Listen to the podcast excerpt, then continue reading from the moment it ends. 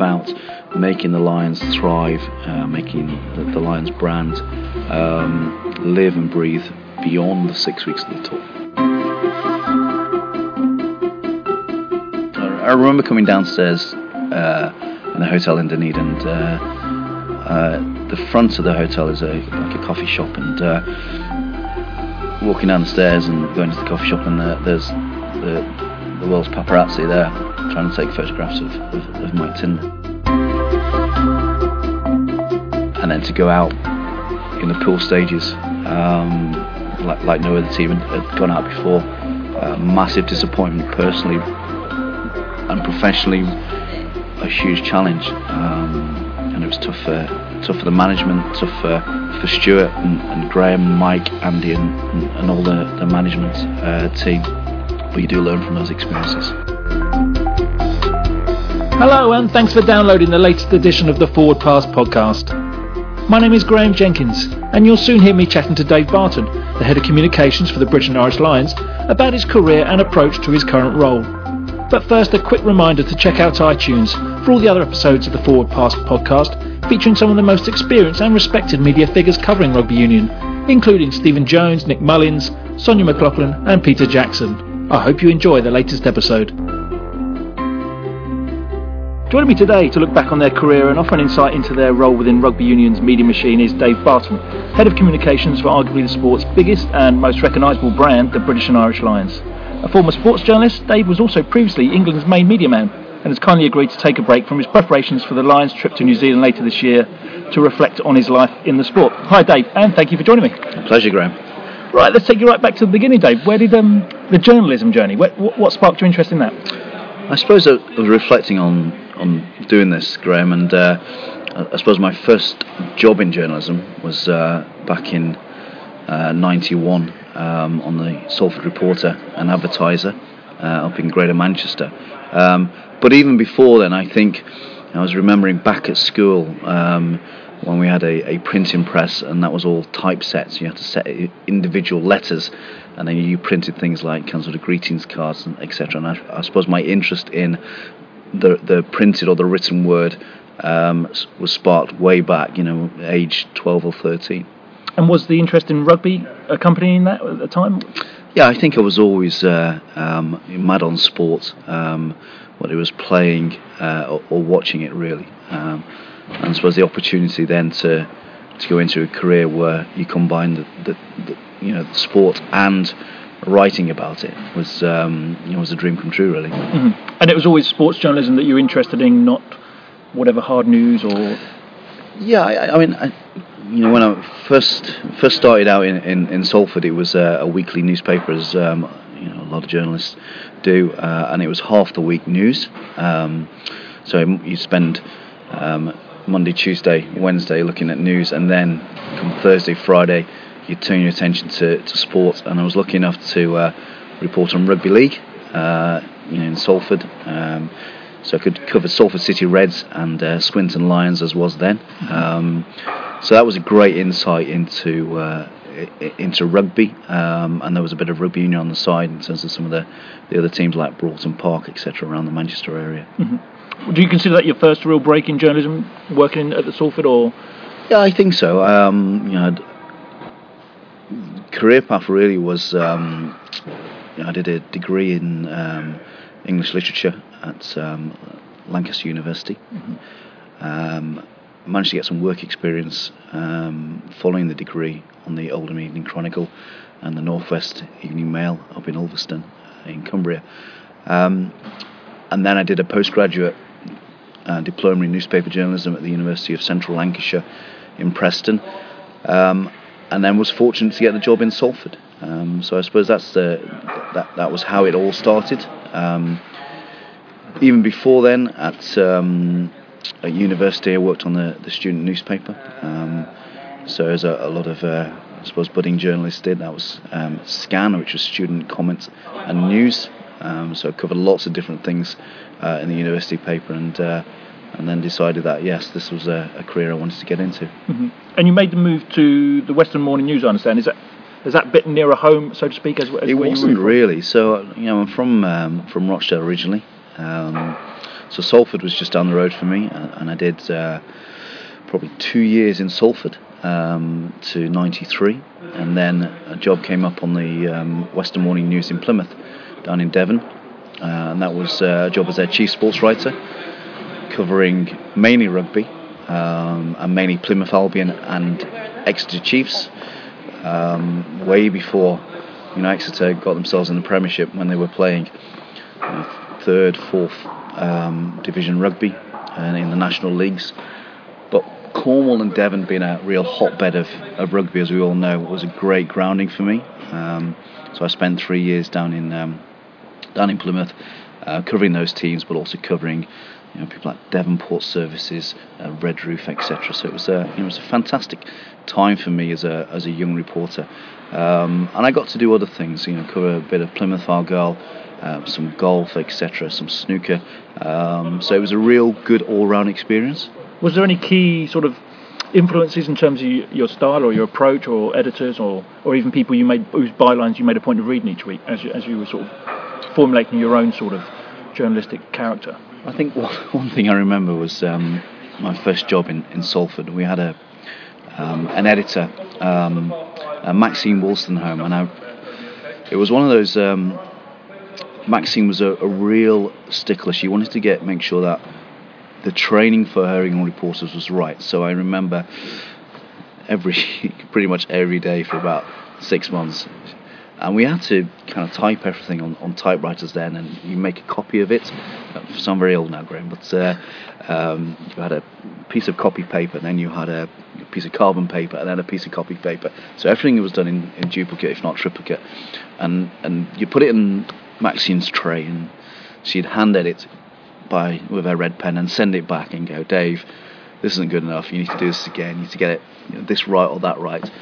And actually, you'd curse someone like that. Um, but then years later, you think, and when you when you get into a role of your own in terms of trying to guide young young people in, in communications teams regarding accuracy and, and making sure things are right, you actually think, well, fair play, Maxine. You know, she sent stuff back because she wanted to get it right both for the paper but also for your own training. And uh, so that's a, a, big shout out to uh, to Maxine if you're if you're listening at all. But thank you. is there any through those sort of formative years? Is there any sort of specific um, jobs that stick out in your memory, or or stories or matches? Um, I remember um, the '93 All Blacks tour of uh, the UK. Mm-hmm. Um, I certainly remember them arriving at Plymouth Station, um, and they were playing um, games down in the southwest. I, seem to remember there was an infamous, infamous game with um, Phil de Glanville when he got a couple of uh, couple of stitches. Uh, possibly down at Redruth at the mm-hmm. southwest. Um, so I think that I think you know was a highlight um, in terms of rugby reporting, being able to can report on uh, you know the All Blacks coming and, and playing those uh, those provincial games. Um, what else? I think when I moved to the Western Daily Press, I moved to the Western Daily Press in '96, um, and I was lucky enough to uh, to have a sports editor there, a gentleman by the name of Bill Beckett. Um, now, Bill was uh, actually Andy Robinson's uncle. All right. Um, and Bill was a passionate rugby man, um, and he was. I was very fortunate in those days that he would give me a whole page a day to report on Bath, Bristol, and Gloucester. Um, and as a as a reporter to be able to write a thousand words uh, and to try and get the balance right between those three those three clubs and yeah. um, so editor. kind of uh, spending a lot of time uh, hanging around training grounds, uh, be it Lambridge or, or, or Oxstalls or um, you know up at uh, Bristol University where, where Bristol trained at the time, um, and being able to spend time out of the office being able to talk to players and coaches um, and, and, be able to write that amount, you know, uh, on a daily basis um, for a, a, paper which, you know, at the time was a, a, real flagship in terms of West Country rugby news. Um, was a brilliant experience for me, and I had six years on the Western Daily Press, and you know, again, uh, thanks to Bill who encouraged and cajoled and, and bullied me to an, to an extent, um, w- was superb. Um, and you know, it was a real good grounding for me, both in terms of reporting, in terms of sub editing, which I, I, also did, but uh, rugby knowledge as well. Um, at the time, I think Bath had probably just had their their heyday. Um, Bristol, you know, and it's not unusual for Bristol as, as we now see going through a lot of upheaval and, and you know things, uncertainty, etc. The, the, sale of the Memorial Ground, um, big players coming in, new owners, etc. Um, Gloucester uh, and the passion uh, Gloucester supporters have for their for their team um, was a you know was a great experience to cover you know quarter quarter of the Premiership on your own patch. Um, was was superb. Mm-hmm. A few years down the line, you, you made the switch to the other side, so to speak, to, to go and work for the RFU. So what was your thinking in that decision process? Was that, did you feel professionally you just need a new challenge, or did the opportunity arise and you thought, you know what, I'm going to go for that? Yeah, I think I was lucky enough on the Western Daily Press that um, they they took a good view that actually, given we had so many players involved in the national setup, that it was important from both a reporting point of view and and you know that regional journalism was representative to represented to have um, a presence at England. Um, matches, also press days, etc. So, you know, I was probably one of one of a, a few uh, who would be able to go to England events. Um, I remember um, people like Neil Squires from the Yorkshire Evening Post, etc. Um, was another one. And to be able to go to those events, um, and actually, I think kind of whether whether the RFU comms people got slightly cheesed off with me knocking on the door and, and saying, "Can I have an interview with this?" But eventually, an opportunity arose um, within the RFU to.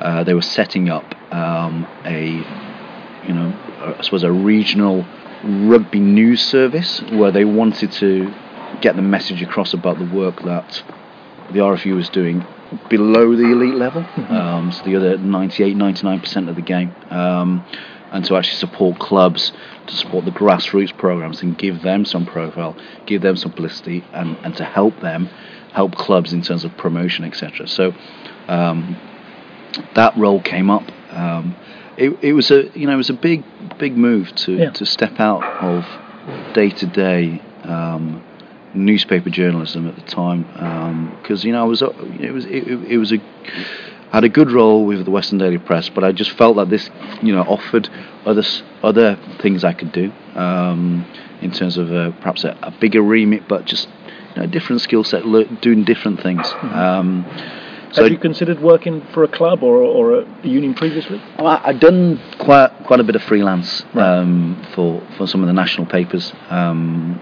covered a lot of uh, uh, a lot of games.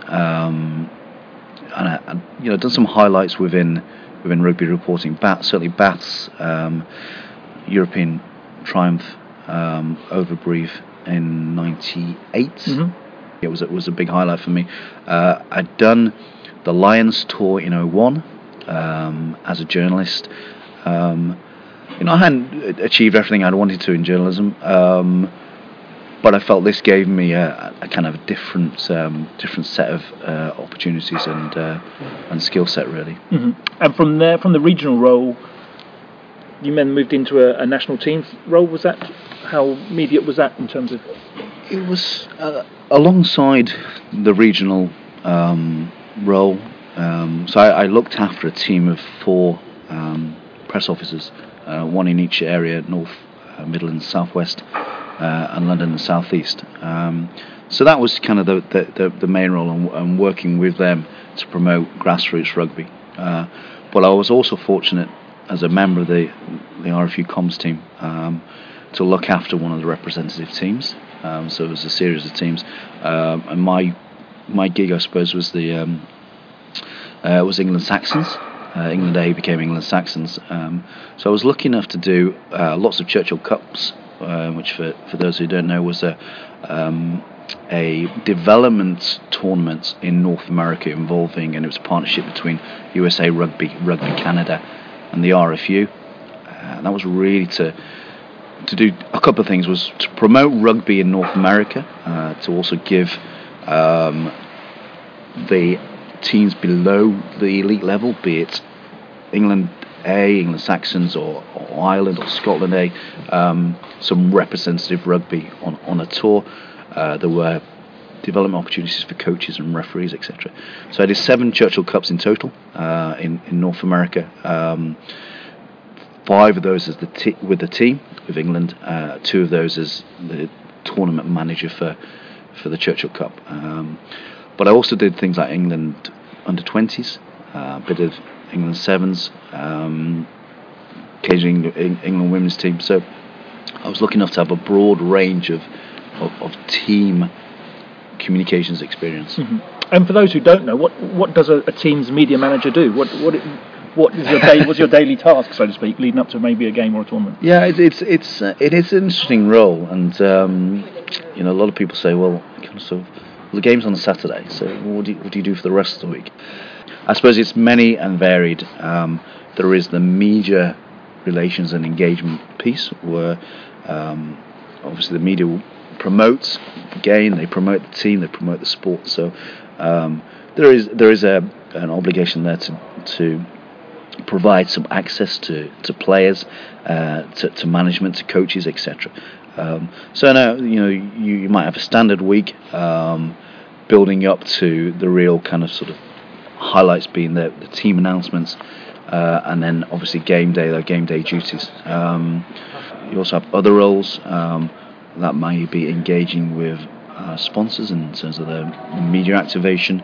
Um, engaging with any community aspects which uh, which the team might participate in. Um, so, believe me, the, the days are the days are filled, um, and um, yeah, it's it's you know, it's a, it's a hugely privileged and honor, honoured role to have, um, and something certainly I enjoyed with England um, from you know to when I joined the RFU um, right through to uh, to January January 2015 when I um, when I finally left. Mm-hmm. What some people might be interested in is there a, a media training element to that role in terms of teaching players how what how they how to handle the media, or is that looked after by the clubs? Or no, I, I think with with national teams and um, it's important. Um, and you'd hope that when players get to get to that really elite level, they would know how to handle themselves in terms of uh, media but I, I, think what you can do is uh, you can give them some training, you can give them some pointers. Um, what I always felt was important was that academy players, uh, you know, whether it's England under 18s or, or, under 20 players, you give them the most training because actually they're the ones who are kind of just starting out in their careers, and you know, you start light and you, you know you talk through to them about how to convey themselves, how to be engaging, um, obviously, you're talking about how pitfalls, and certainly now and again, with in certainly nowadays with social media, there are a lot of those pitfalls and uh, and traps. Um, but you know, you don't want to overtrain people because you know you want you want people to be natural when they're talking. You want people to be um, not too guarded. You want people to kind of sort of give themselves in the way that they want to be seen and, and heard. Mm-hmm. Yeah, it's interesting chatting to some of the, the various veterans for this series that they fear that some of the characters are, are lost from the game because because of maybe from the professional era and and there's a maybe a stock or standard uh, treatment of the media in terms of what they give. Is that is that a fair sort of assumption? I suppose in your career has spanned dealing with players before the professional era and, and how the leading players are uh, not necessarily developed, but how they're presented in front of the media today. Do you recognise that significant change too? I, I do, and it's um, you know from from having spent you know more than a decade as a sports journalist, um, you know what journalists are looking for. Um, and then you, you go on the other side of the fence and, and you know, see the kind of pressures and the um, and the scrutiny that um, you know players and, and, and coaches are, are under, uh, and it, it is a balance, and uh, it's not it's not an easy one. Um, there is a kind of school of thought that as players um, become completely professional, um, and they don't know anything other than you know academy or you know school of rugby, academy, um, you know A team rugby, Premiership, um, na- national team, and and then hopefully British Irish Lions. That um, there is nothing nothing else to them apart from apart from rugby, and and um, with that I potentially may come cliched answers and and you know fairly. Uh, often wooden response to, to questions, but I, I generally believe that everyone's got a story, so and everyone has come from somewhere. Everyone's got a story to tell, um, you know, and everyone's life has got some interest. Yeah. And I think um, if players and, and, and coaches are are willing to, you know, and as long as that information is not abused and you know written in their, or portrayed in their own way, then I think you know, I think there is a, a balance between engaging squad members, engaging coaches and management, respect from the media in terms of that information uh, if it's used in the right way, and I think there, there is there is a balance and a, and a happy medium to be struck. Exactly, and I suppose a, it takes a good journalist to, to, to bring that story out of them. Um, I, I, noted as well that you had a spell on the, on the corporate side of things for the RFU. And how did that differ? And, and, was that again a course you took just to get a broader view of, of what England rugby were doing? It was. I mean, when, when you're in the, the team environment, it is very. Um, uh, you, you are in a in a bubble, um, and, and days follow days, and the structure of the days follow a, a similar pattern. Um, working on the kind of corporate, um, I suppose, governance side of, of communications with the RFU gave me a broader picture, uh, whether that's you know working with um, regulations or working with you know the RFU Council or disciplinary matters, etc. Um, and that does give you, I think, a broader understanding and a, a broader kind of knowledge of um, you know communications and, and the world outside um, the team bubble.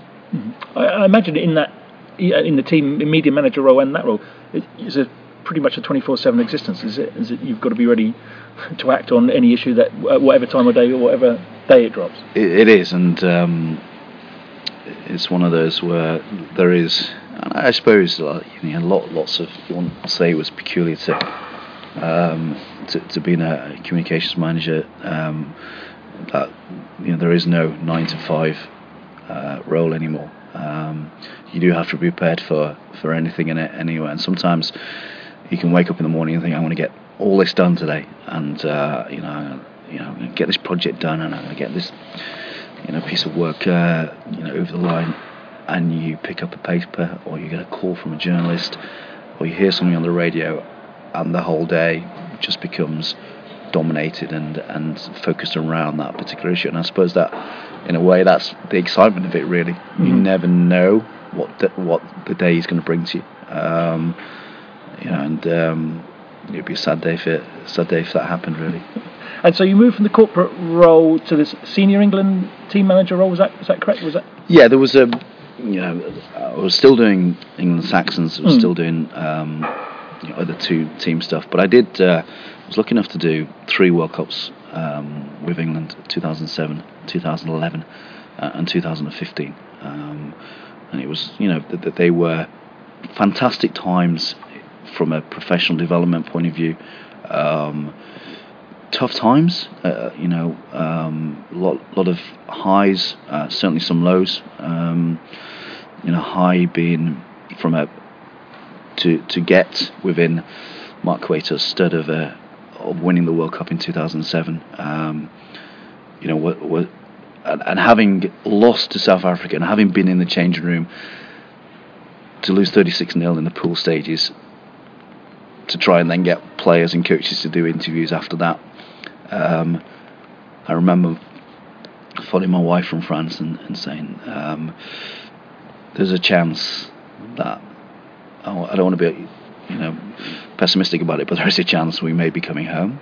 Um, and I remember having going to Marseille and actually, you know, we beat Australia in the quarter final and then headed up back up to Paris and beat France um, with, with Josh's Josh Lewsey's trying the corner in the semi-final, and you know, three or four weeks later we're in the final. So um, so that was a great experience. Um, 2011. Um, I wouldn't say it was a an easy time by any stretch of the imagination, and um, you know myself and Will Will Chignall, um, who was the head of com- communications at the, at the time. You know there was a lot of lot of challenging things we had to deal with uh, in New Zealand, uh, and to go out you know, in the in the quarter-final stage, uh, and all the associated um, um, stories that you know have been well documented regarding um, New Zealand in 2011, um, and then 2015. Um, you know, it was a huge excitement, huge build-up, um, home World Cup in your own in your own country, and then to go out in the pool stages. Um, like, like no other team had gone out before. Uh, massive disappointment personally and professionally. Um, a huge challenge, um, and it was tough for tough for the management, tough for for Stuart and, and Graham, Mike, Andy, and, and all the the management uh, team. Um, but you do learn from those experiences. I was going to say, in terms of, I guess, as a in that sort of role, you pride yourself on on on being a, a good conduit relationship yeah. with, with media and, and the press. I, it must, like I say, you, you, touched on it there in terms of the, the post South Africa defeat. How how do you literally go into a changing room and say, like, guys, I know whatever, who's, who who can front up, or is it is that sort of thing decided before a game in terms of who comes out and talks to the media? No, I, I think you, you, you rely on your on on um, the processes, you know you have got a job to do. Um, and I think players and, and, and coaches are, are, very good. Um, I, I, think the big for me thing for me is you if you have those relationships, so you know when to, to have the soft conversations, you know when to have the hard conversations.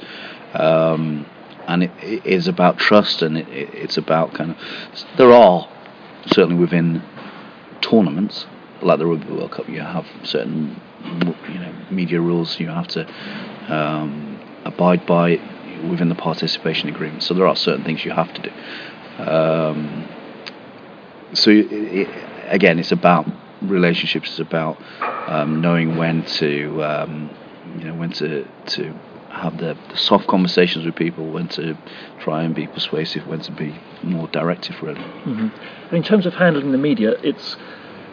Well, yeah, I don't want to dwell too much, but in 2011, suddenly England were front page news rather than back page, and suddenly you have news journalists, whatever, landing in Dunedin, demanding time and space and, and, yeah. and comment. It, and it, can you recall what, what sort of what, how were you dealing with that on a daily basis in terms of just the, yeah, I remember. It must have been an intense environment. Anyway, yes, it was, and, and you know, I remember coming downstairs uh, in the hotel in Dunedin, and uh, uh, the front of the hotel is a like a coffee shop, and uh, walking down the stairs and going to the coffee shop, and uh, there's the the world's paparazzi there trying to take photographs of, of, of Mike Tindall. So that was kind of uh, uh, quite a um, yeah. Th- this is a, a, different level now in terms of uh, in terms of in terms of media, um, and the roll press and the the news press. The, you know, um, they all have a different different agenda, different approach to things. So uh, that's uh, yeah, that was uh, an interesting time. I bet. But uh, and again, do you learn more from that the sort of disappointment in, in terms of in terms of your actual role, in terms of the test that, that it brings, rather than, rather than winning, you know, everything, so to speak. I think it does because when when you go in, therefore, into a, a different role or a, a, you know a new tournament, um, you draw on those experiences. You think, well could this happen again? Um, hopefully not, but if it does, what would your approach be? Um, you try and take lessons. Yeah, yeah, would you do things differently? Um, so I'm always quite big on, on reviewing and looking back at how we how we approach things. Was it the right thing? Um, firstly, from a team point of view, um, was it the right thing from a, um, you know, from a an issues management point of view, um, did the, the reputation and the, the um, you know perception of of the team or the organisation. Um, was that what we wanted? Um, if it wasn't, um, could we have done anything to, to improve or mitigate against that? You're clearly part of the team. You're part of the whole Yeah. whole environment. So being able to, I can't really imagine the challenge of having to, to, to specifically do your job and go and meet the media when you must be as deflated as the team and the management. It's, but the, I, I'm very reluctant to use the word spin, but you need to sort of, even in, in defeats, you need to uh, sort of. You do, and You it, want the positive story. It, don't you? You it is it is um, a real kind of sort of um, I, I suppose it's a, you know it, it's a it took me a lot and it takes you know I can't imagine I'm alone in this it takes a long time to um, two things really one is to when you make that transition from kind of media to, to communications um, to become and to do the right thing by the team.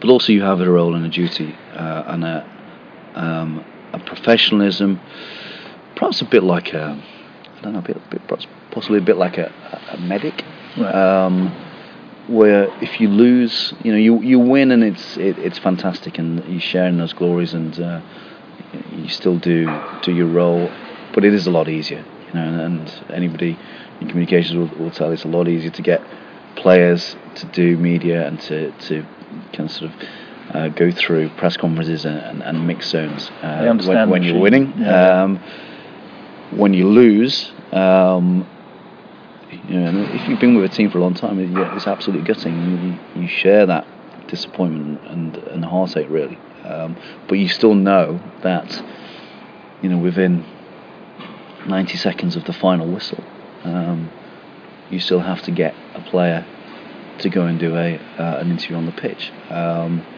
so in a way, you have to park that disappointment and, and go, no, this is what I and this is what I need to talk to the player about and, and tell him the, the, the key points within the game that are going to be up for discussion. Um, I, I remember after the 07 World Cup, um, you know, we lost in the final, as everyone knows, and uh, I think it was um, either Johnny or, or Phil Vickery um, to get them to to do their interview, and I, was I was dreading it. You know, final was still gone, and it was always lose, It's always losing captain first in the World Cup. Um, so you know, I went to, to, to one of them and, and said, "We need to go and do this." And to be fair, you know, they did it. And for me, you know, I'm not a player, and, and I just, you know, I was as, I was gutted. But for a player to go into a World Cup, to lose a World Cup, but then to actually go and front up and, and you know, thank the fans and um, express how gutted the team are, and give credit to South Africa in, in that particular instance. Well, I thought, well, that's that's fair enough. So you know that that a lot of admiration for for those players um, who, who who do that and, and do it with good grace, uh, as reluctant as they, they may be. So, uh, uh, in answer to your question, it's about I suppose parking the emotion for that particular time and going, I've got to do this, and this is we have to fulfil this, or we this is the right thing because we need to we need to say these things. Um, then yeah, it's it's about uh, being professional um, without losing that that human touch. Because if you if you're just focus on we have to do this and and without any kind of sort of um, uh, empathy, then uh, then you're going to come unstuck and people will flatly refuse to do it. So uh, uh, it's about treading that fine line and, and getting the balance right. In terms of just talking generally about requests for players, you know, you, you work with Johnny a lot, and I imagine every person would want to speak to Johnny at, uh, every, every occasion. And how do you sort of limit their workload? Does the coach request that he only does so much, or do you come to a general agreement with the player as well in terms of how much the star players, so to speak, do? Yeah, it is. It is interesting because you do get. Um, you're right. There are certain players get a lot of requests. Uh, certain players who are, you know, good talkers or got an interesting story to tell. Uh, who are the star players, and, and, and Johnny was a, uh, you know, the prime example of that. I suppose you do have obligations to um, to rights holders, so so to to broadcasters who, who who paid a lot of money for the for the rights to um, those particular tournaments. Um, it's about relationships. So there are certain kind of media who um,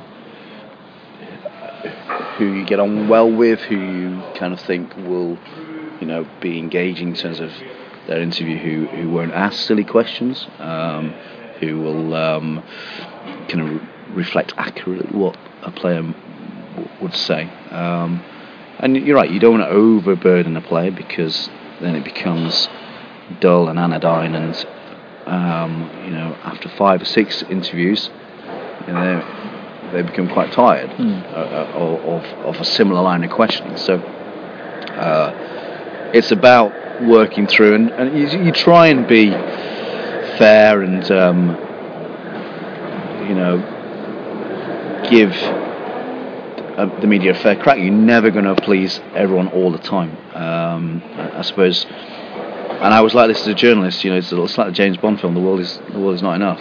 Uh, you, are never going to kind of please everyone all the time. Um, but I think as long as you get things right, you know, a, a significant percentage of the time, then then you're doing okay. Mm-hmm. Talking of dealing with high-profile players, you went from England to uh, you juggled some juggled a role with the Lions first of all, I understand. Yep. So, which is the cream of the cream of in terms of players. How, how did that opportunity arise, and can you talk us through that? Yeah, I was I was lucky enough um, in 2013 to get a secondment to the British and Irish Lions uh, to be the media manager for uh, the tour to Australia.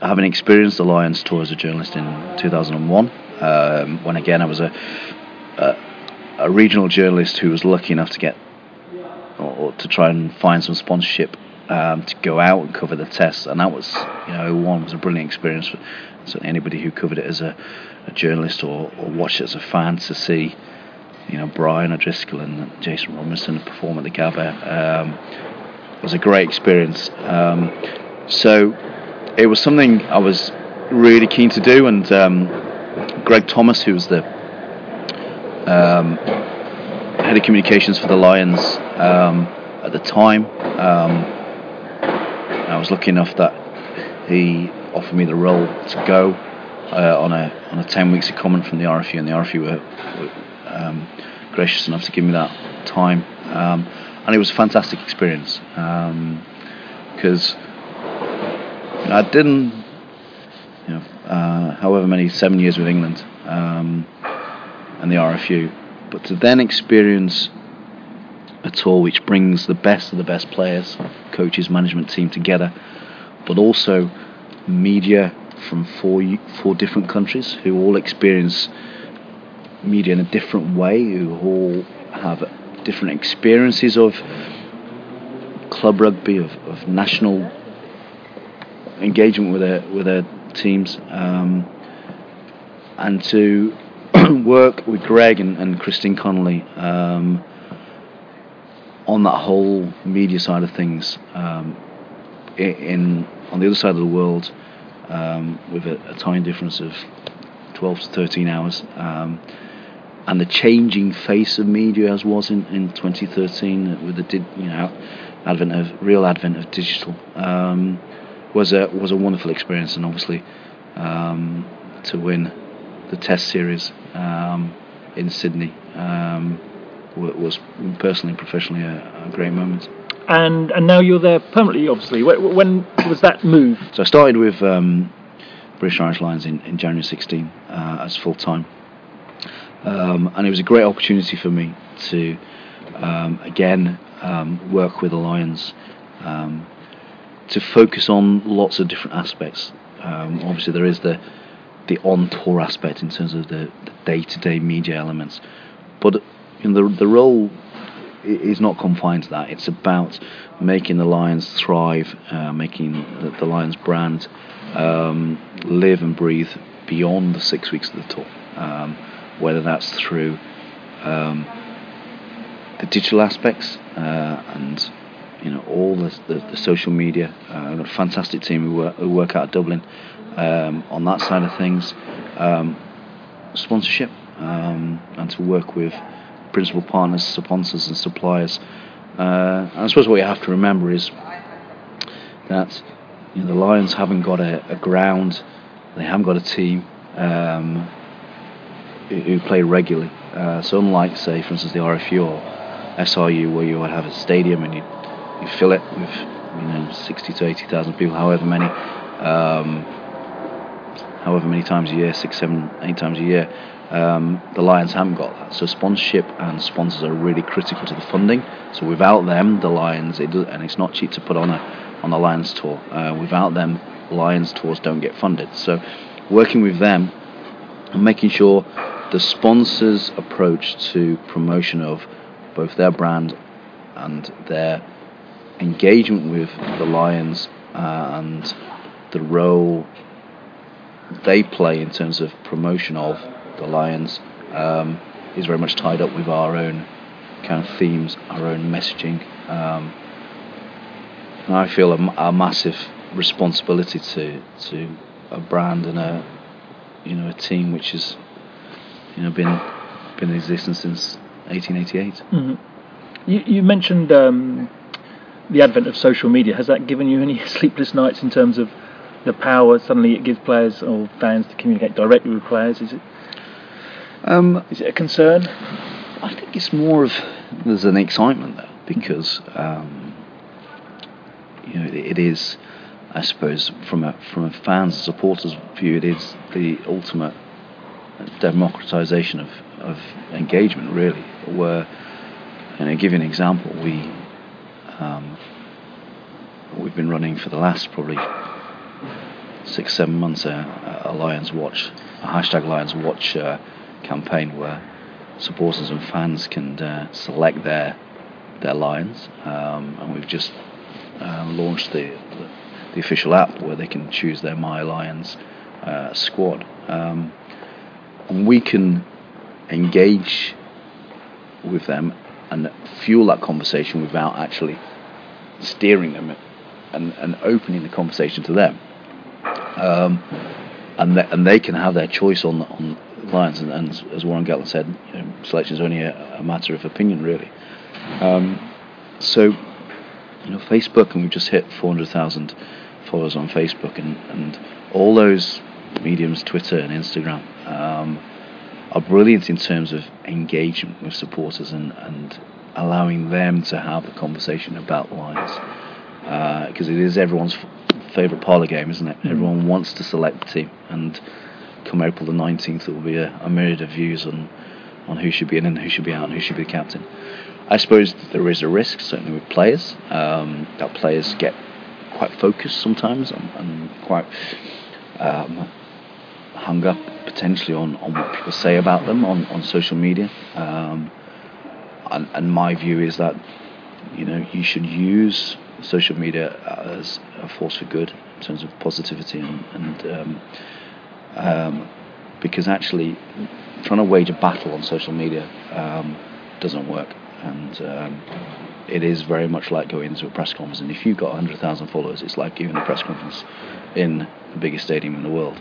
Um, so if you say something and 140 characters is only a small space in order to say something and there is no context to it and you can't give an explanation. So if you suddenly rant about something, if someone slags you off as for, your performance, then uh, that's not the place to reply. There are other ways and means of doing that. Um, ultimately, on the pitch, as, you, as, as players know, um, there is a big risk in trying to wage a, uh, a defence and a, and a battle on social media. Mm-hmm. In terms of the general sort of perception of the Lions and the, and the relationship, everything I guess comes under your. Are you sort of wary of the, how things?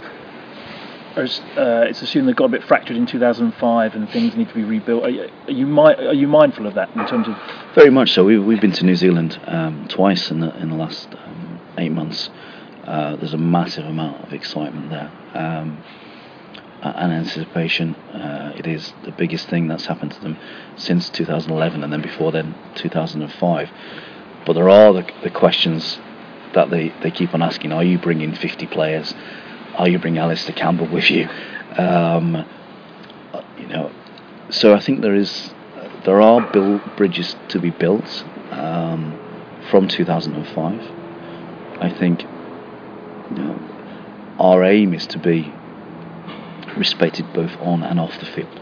Um, you know, I, I, can't control the, the, elements on the field in terms of uh, performance. That's very much for the, for the coaches, but uh, certainly off the field uh, in the way we conduct ourselves. Um, you know, I would want our players on our squad, and I'm sure they will do. And my experience of the Lions is is very positive in that regard. That they will conduct themselves both professionally and courteously, uh, respectful of what a fantastic country New Zealand is in terms of their rugby, their heritage, their culture. Um, and I know Warren, and, and, he knows better than anybody, being a New Zealander, um, what we need to do in, in order to, to earn that respect, um, both as a, a, as a playing squad, but but as a uh, you know as a wider group. Certainly sounds like preparations are, are certainly in hand for the tour. How many fans are you expecting to travel this time, and does that bring even uh, another headache, a, a, rather pleasant headache in terms of I wouldn't, satisfying? Say a headache. I, th- I think um, the I think there was about 25, 30,000 in Australia. Um, whether they'll be the, the, same again, but I'm pretty sure it'll run into tens of thousands.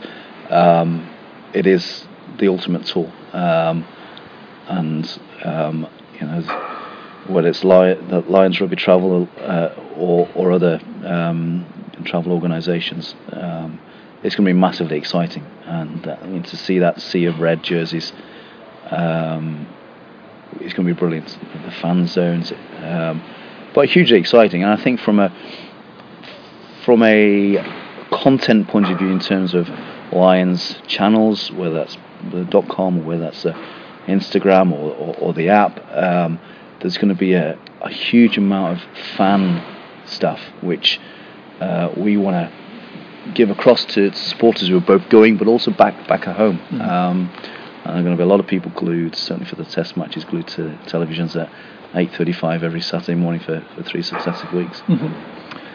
Um, just a couple of questions to, to, wrap up. I appreciate you, you, spent a lot of time already with me, Dave. That's great. Fine, no. grateful for that. Something I've asked all the subjects is in terms of just your general perception of the sport today. Is the sport in a good shape, do you think? I think it is. I think um, there's more. Seems to be more rugby than ever on um, on television. Um, seems to be more more coverage than ever. Um, the coverage is obviously changing, um, and you know I referred to earlier about you know being able to to, to write that thousand words a day. But that was very much you would write the words and you would you would file it off and you know yourself, Graham, and uh, uh, and then you go and work onto the next story. Whereas I think now, and certainly for the, the travelling media to New Zealand, um, it's going to be a huge challenge, and they know that. And it, there's a lot of it is, is is the online, a lot of it is to do with social media in terms of tweeting or whatever it is, online blogs or Q and A's or Facebook Live. Um, so the world of coverage of sport is, is changing, um, and some may say for for the worse in terms of the quality of journalism. Uh, in a lot of, you know, I see a lot of clickbait uh, in terms of online and, and, just headlines which no bear no resemblance to the to the story. Um, and that, in a way, that makes you sad in terms of people not checking their sources. Um, and my view is, you know, if you if you're a journalist and you got a story, always check. You know, and you might not hear what you want to hear, but at least you've kind of gone gone through that due diligence. Mm. Um, so I think you know we have to be careful um, uh, without preaching that. You know there is the integrity and the and um, and the respect um, that journalism deserves, um, both to itself and uh, to give to, to sport or whatever whatever the subject is that they're uh, that they're covering. Um, but I think it is. I think it is. You know, as long as there are the roles um, for sports journalists, um, the roles, and I think there are roles for sports communications professionals. Um, so I think you know I'm fairly positive about the future. Mm-hmm. And is there one thing about the game, maybe the way it's played or the way it's presented, that if if you had the power to change, is there, is there, is there anything anything that gets your goat? This is a superhero question, is it? yeah. Um, I suppose you know, the, obviously the the team have a um, the first first role is to perform on the field and and um, to get success and um, but alongside that um, you know, the media to a large extent is is the, the window through which the public see the team. Um, and I think there is you know some kind of obligation there from from the team side of things to, to do things right by the media without um, completely kind of giving over uh, all the time and uh, um, you know access that, that people would like. So um, I think a respectful relationship on both sides, um, and it was always ever thus within sports journalism. Um, that uh, as long as people keep sight of that, then I think the sport, uh, both rugby and um, sports journalism, uh, would be would be healthier for it. Mm-hmm. And and perhaps finally, just for those who like the idea of, of working on the communication side of, of the rugby media, is is the path should the path be through journalism as you, as you've taken? Are there people working in your sort of role who haven't worked on that side of things? There are, and there, there are. You know, I, I, I work and, and I've worked with lots of lots of brilliant people um, who um, have not trod the same path that, that I've trod uh, in terms of sports communications. Um, and they, you know, brilliant their role, and they bring lots of things to it. Um, you know, people who come from agencies who, have gone straight into a, a, PR background or in terms of a, um, you know, perhaps a sponsorship or communications, uh, you know, area. Um, but I've also worked with others who, who've gone from a similar journalism background into uh, into sports communications. Um, I mean, it certainly helped me um, in terms of understanding and being empathetic to to, to what media need and, and want, and, and actually being able to to say, yes, I understand that, uh, but also actually there are different ways of doing it. Perhaps you don't need this. Perhaps we do things in a different way uh, and to be able to offer solutions to, to things. Um, so I think for me, it definitely benefits coming from a journalism background. It's not the only way into sports communications. I suppose whatever route you tr- you, you take, it's about being flexible. It's about um, relationships. It's about hard work. Um, very very cliched, but don't don't don't be prepared to to come in at eight and, and finish at six or seven at night. Uh, it doesn't it doesn't work like that. Um, if you're prepared to be to be flexible, if you're prepared to be kind of expect the unexpected, then I think uh, you won't go far wrong. Great, Dave. I think I think we'll leave it there. Thank you for some fantastic insight, and, and especially for, for sparing some time at what must be a very busy time for you. It's a pleasure, Graham. Thank you.